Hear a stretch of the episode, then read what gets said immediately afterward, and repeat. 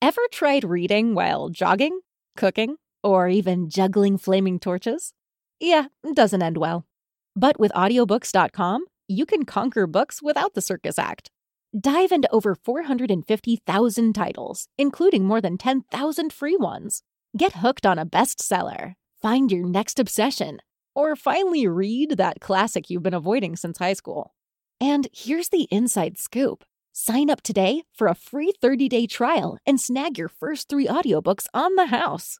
Sign up for your free trial at audiobooks.com slash podcast free today. That's audiobooks.com slash podcast F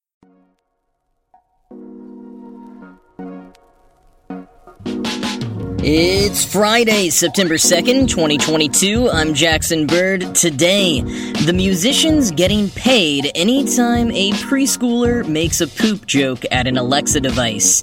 Plus, why Labor Day is a cursed weekend for movie releases, and the Artemis 1 launch is officially, maybe, happening on Saturday. Here's some cool stuff for your ride home.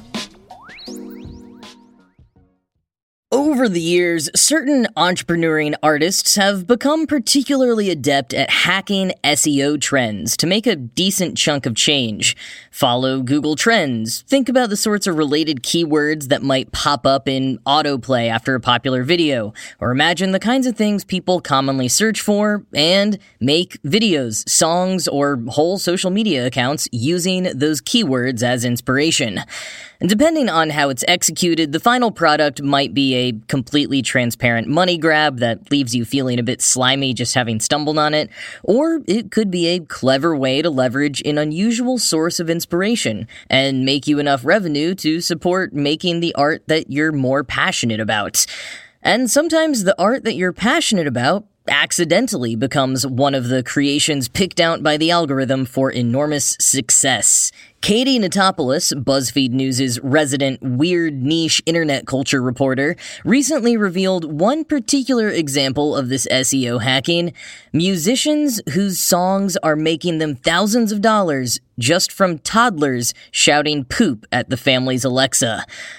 Notopoulos discovered this one herself when her five year old told their Amazon Echo Dot to play Poopy Diaper.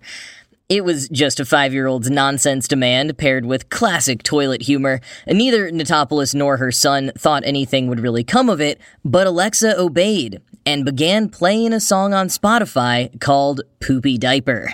This particular track was a sort of pop techno beat that hits all the right formulaic marks a good hook, a narrative breakdown bridge, and an emotional key change. With slight apologies, here is a quick listen to Poopy Diaper.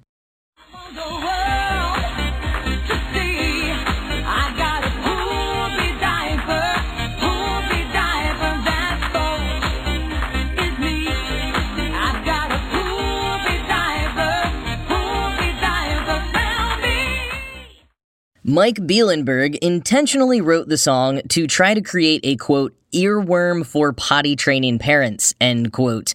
After hearing how much of a financial success the Christmas song Grandma Got Run Over by a Reindeer was for its writer, Randy Brooks.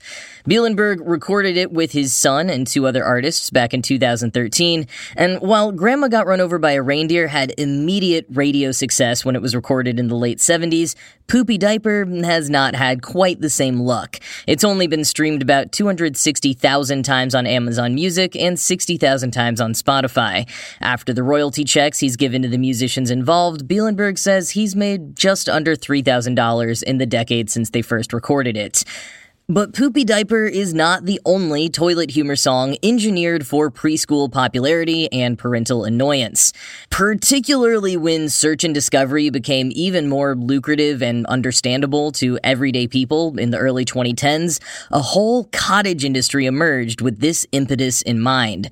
Songs about farts, butts, poop, and more. You can also see this on YouTube with the glut of usually low quality videos that started emerging around then to appeal to tapping toddlers on tablets or to show up next on autoplay after a kid finishes watching an actually parentally approved video. And YouTube has done a lot of work, both legally mandated and by their own initiative, over the years to root out the worst of these offenders. But videos appealing to the preschooler sense of humor still abound.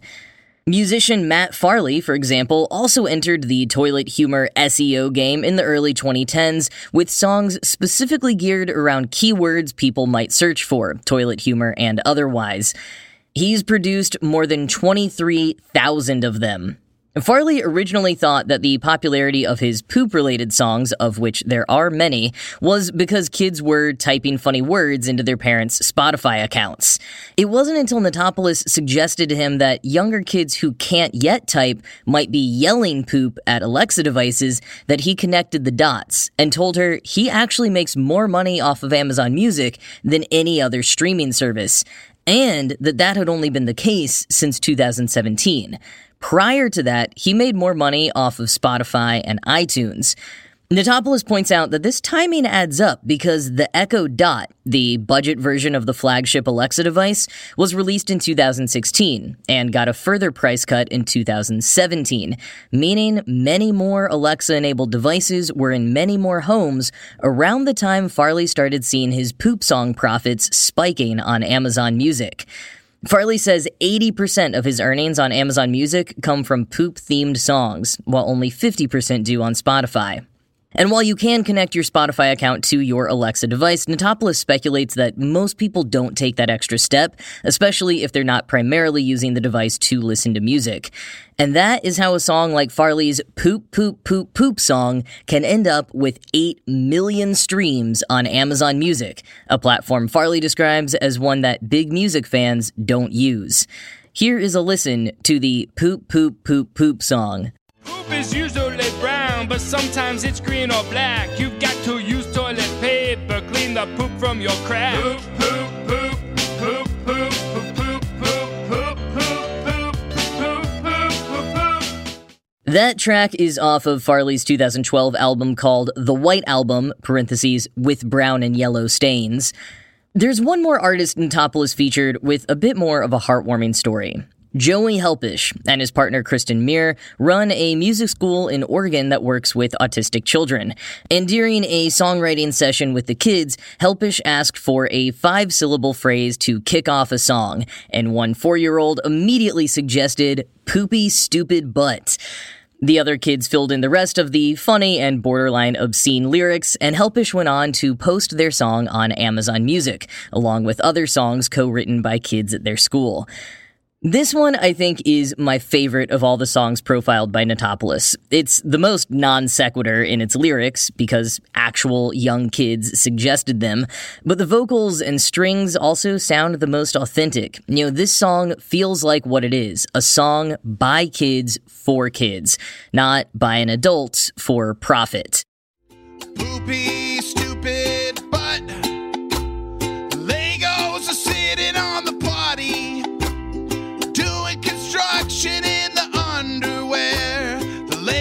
Are bobbing naughty. Poopy, stupid. The plane is driving the crane. The pizzas are eating Legos in the pants, and the diapers are all insane. Oh, stop pooping on the floor. Poopy, stupid. After uploading the song, Helpish and Muir largely forgot about it. Then, in 2019, the couple needed money to pay for some medical bills and were looking for it wherever they could. Helpish checked his Amazon Music account, which usually only earned them a few dollars a month, and found that that one song, Poopy Stupid Butt, had earned several hundred dollars. Something had changed, and the money kept coming in, about $100 each month. And then, when the pandemic started, and families were stuck at home trying to entertain their kids or allowing them more freedom than usual to entertain themselves, Poopy Stupid Butt's popularity soared to 10 million streams, netting Helpish and Mirror $10,000 in the process. Quoting BuzzFeed, Play counts are visible on Spotify, but not on Amazon Music. But the Spotify play counts are useful for some generalizations of what poop songs are hits. One thing revealed in Spotify is that it's not just English speaking children asking for poop. The French song La Chanson du Caca has over 1 million streams, suggesting children in France yell caca at Alexa. Très drôle. End quote.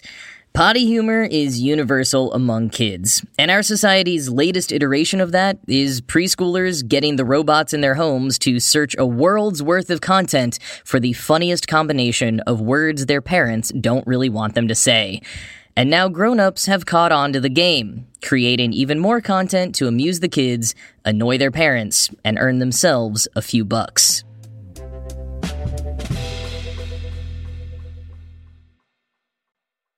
Well, as a reminder, tomorrow, Saturday, is National Cinema Day, and all the big movie theater chains are offering their movies any showtime, any format, for just $3 here in the US.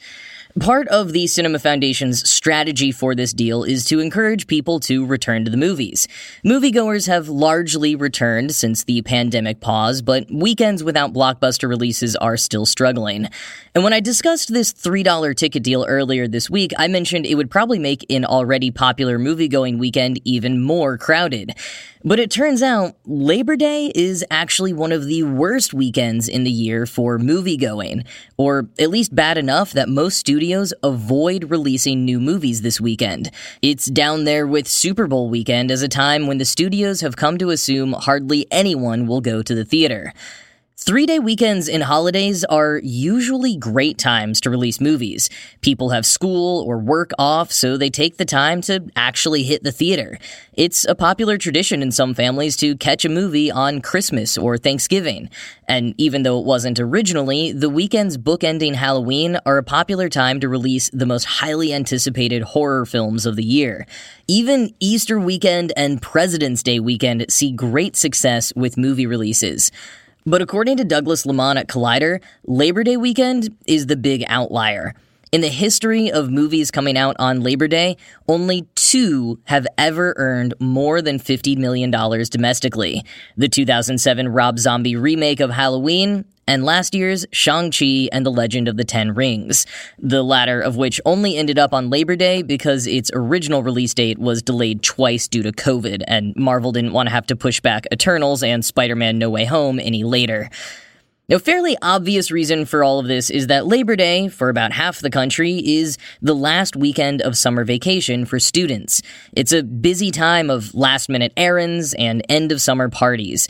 And for the other half of the country, school has already been in full swing for a few weeks, so even the extra day added to the weekend gets booked up with homework and extracurriculars. As Lamont puts it, quote, any new Labor Day release would have to really stand out to not play second fiddle to the real world obligations happening around this holiday weekend. End quote. And for a holiday weekend, it's pretty light on the holiday side of things. Unless you're promoting a sale on mattresses, there isn't much that's marketable about Labor Day. It's not really celebratory. It's much harder to ride the wave of themed marketing for Labor Day than it is for Halloween or even Valentine's Day. You know, there are no Hallmark cards, inflatable lawn decorations, or even a Charlie Brown special for Labor Day. As Lamont points out, Charlie and the Peanuts gang even have an Arbor Day special, but no love for Labor Day. But Lamont also brings up another point. Quoting further, Labor Day weekend has also often been seen as a transition period between the busy summertime and the equally busy autumn season where Oscar friendly material lies. As moviegoers and studios transition from focusing on Transformers to concentrating on award season darlings, it's easy for titles opening over Labor Day weekend to get lost in the shuffle. This is especially true since major film festivals like the Toronto International Film Festival can sometimes occur on the days just before Labor Day weekend. As a result, all the hype and buzz may be centered on whatever star studded movie premiered at this event rather than a movie trying to open over the Labor Day frame. End quote. Even the 2013 Jason Reitman film Labor Day was released in January. And if anything, over the years, Labor Day has become a bit of a curse for any movies that dare to premiere during the long weekend.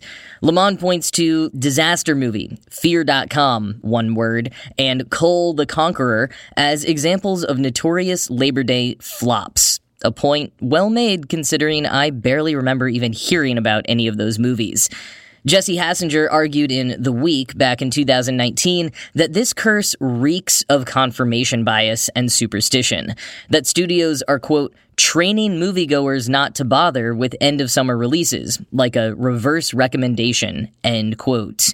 The big exceptions, the films that can see some moderate success on Labor Day weekend, are apparently horror movies and wide releases of films that previously only saw a limited release, which might partially explain the Labor Day strategy for the Spider Man No Way Home More Fun Stuff re release.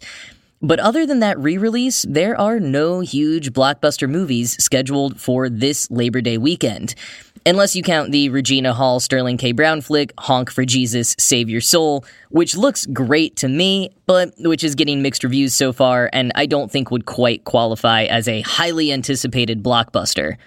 While some bigger movies like Clerks 3 and The Woman King will debut later in September, and we're getting a string of those more prestige films, those Oscar bait ones, throughout the fall, I'd argue we're not really seeing another blockbuster until late October, with Black Adam and Halloween Ends.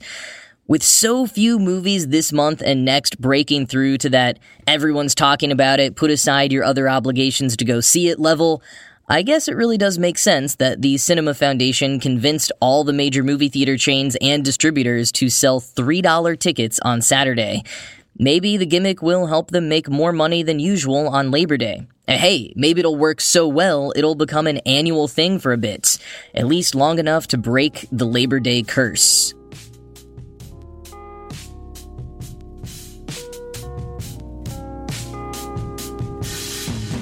Well, as of now, NASA says they are proceeding with a Saturday, September 3rd launch attempt of Artemis 1. The launch window will open at 2:17 p.m. Eastern Time with a live broadcast beginning at 12:15 p.m. Eastern on all of NASA's social channels and website. Monday the 5th remains a backup launch date for the mission, with weather forecasts looking slightly better on Monday as compared to tomorrow. Tuesday the 6th is also in play as a backup launch date. After that, the next window would not open until the 19th. So lots of fingers crossed for tomorrow or at least early next week. In other news, following its huge surge in popularity thanks to a prominent feature in the latest season of Stranger Things, Kate Bush's Running Up That Hill is set to be reissued as a CD single.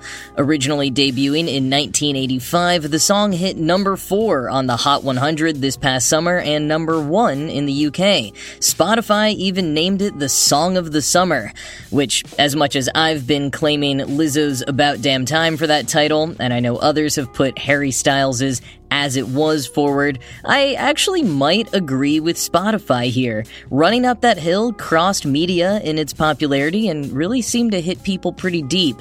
Though, if we were to ask the younger crowd, they might say the obvious song of the summer was Poop Poop Poop Poop Song. One fun fact about this Kate Bush reissue, it'll mark the first time that the song has been made available as a single on CD, since it was originally released on vinyl, because singles for CDs weren't really being done yet in the UK when the song first debuted. One more thing before I go. Quick note, as I just discussed at length, it is Labor Day weekend here in the United States, so I will be taking Monday off to not really celebrate the holiday and not go to the movie theater. But in any case, there will be no new episode on Monday. So that is it for this week. I am gonna go play some Kate Bush to clear all those poop songs from my brain. This show was produced by Ride Home Media. I'm Jackson Bird, and I will talk to you again on Tuesday.